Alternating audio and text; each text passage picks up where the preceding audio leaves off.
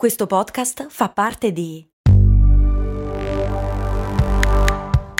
Voice Podcast Creators Company. Ecco il suo resto.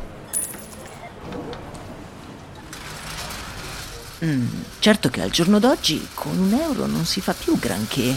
Beh, lo posso usare per il carrello della spesa. Ma comprare 10 Goliador? Eh no, per quelle servono 2 euro adesso. Ah, beh, allora non mi resta che lanciarlo nella fontana di Trevi ed esprimere un desiderio. Oppure, beh, potrei investire sul mio futuro. Ma un euro? Beh, sì, su Scalable. Scalable, che supporta anche questo ascolto, è un'app che ti mette a disposizione gli strumenti essenziali per costruire una cultura del risparmio. Ti consente di investire in modo flessibile in azioni, ETF e fondi, creando piani di accumulo automatici a partire da un solo euro. Altro che Fontana di Trevi. Amplia le tue conoscenze finanziarie e fai crescere i tuoi risparmi nel tempo. Scopri Scalable per i tuoi investimenti. Link in descrizione.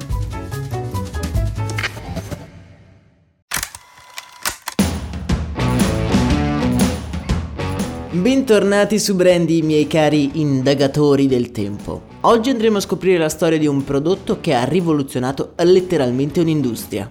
Racconteremo di come, cercando di risolvere un problema, alcuni ricercatori hanno regalato un vero e proprio superpotere agli uomini di tutto il mondo. Ad aiutarci in questa complicata narrazione di oggi abbiamo, come ieri, il nostro amico Matteo Scelsa, autore del podcast Ragazzacci, che con la sua innata eleganza e raffinatezza ci darà una mano a superare le parti un pochino più spinose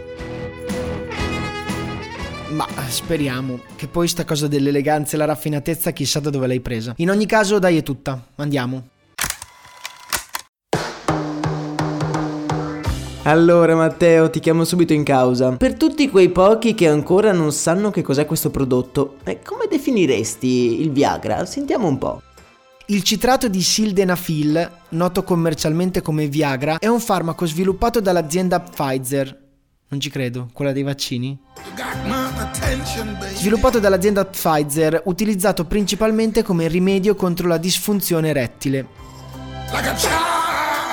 Perfetto, ma noi sappiamo che nasconde una storia di fallimenti e incredibili colpi di scena. Dobbiamo tornare indietro e trasferirci più precisamente nel 1989, in un laboratorio, come hai detto tu, della Pfizer.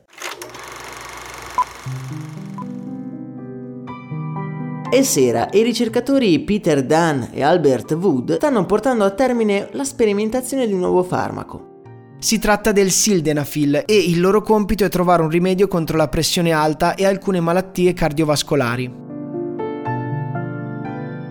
La sperimentazione è già uno stato avanzato. Il composto, che viene comunemente chiamato tra gli addetti ai lavori UK92480, viene somministrato ad un gruppo di uomini con queste patologie e dopo alcuni giorni arriva il momento di capire se effettivamente questo farmaco è efficace oppure no. Purtroppo i risultati non sono per niente incoraggianti. Su alcuni ha avuto effetti, su altri no, ma in ogni caso sono risultati che di certo non giustificano tutto l'impegno di risorse finanziarie e umane che sono state impiegate per produrre e commercializzare questo farmaco. La ricerca di Pert e Albert era stata un completo fallimento. Devi sapere che durante la sperimentazione di un farmaco ai partecipanti viene consegnata una scheda da compilare per tenere traccia di eventuali effetti collaterali. Una sera, spulciando tra queste schede, Peter e Albert scoprono una cosa piuttosto interessante. Alcuni pazienti avevano riscontrato un effetto collaterale molto particolare. La pillola che avrebbe dovuto abbassare loro la pressione gli aveva provocato un'erezione.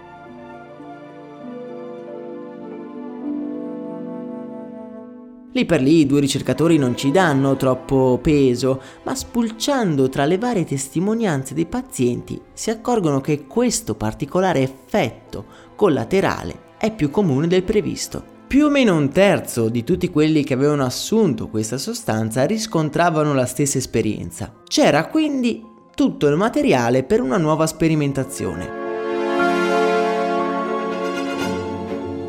L'idea di indurre l'erezione poteva effettivamente essere una miniera d'oro per l'azienda, però c'era un problema perché alcuni pazienti riscontravano questo effetto e altri no.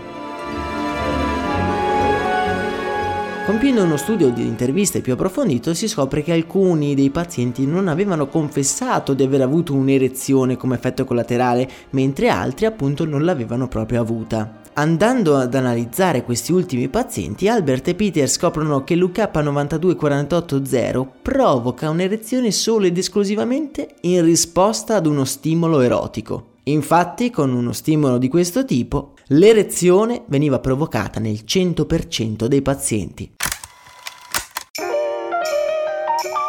La Pfizer capisce subito il potenziale economico della cosa. Impacchetta il tutto in delle accattivanti pillole blu a cui dà il nome di Viagra, riprendendo la parola Viagra che in sanscrito significa tigre.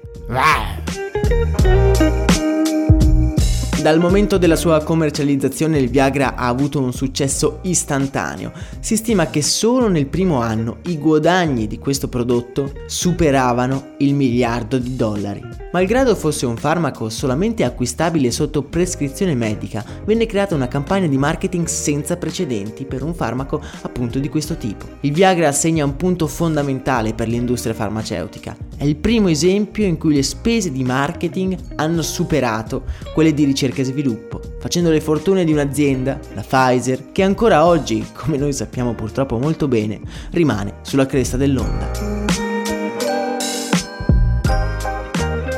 Su Ragazzacci, link in descrizione, trovate sempre Max e me, Matteo, alle prese con il raccontare l'incredibile storia di Rocco Siffredi.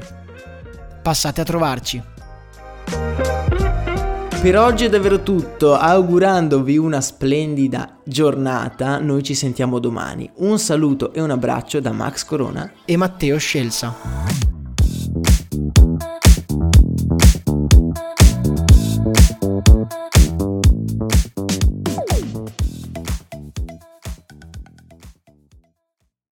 Vacanze in Sicilia o in Sardegna. Con i traghetti GNV porti tutto quello che vuoi, ti rilassi fino a destinazione e se prenoti entro il 14 maggio, posto ponti a partire da 33 euro. Non c'è modo migliore per andare in vacanza. Scopri i dettagli su gnv.it. Offerta valida sulle linee Napoli-Palermo e Genova-Olbia, 10.000 posti disponibili.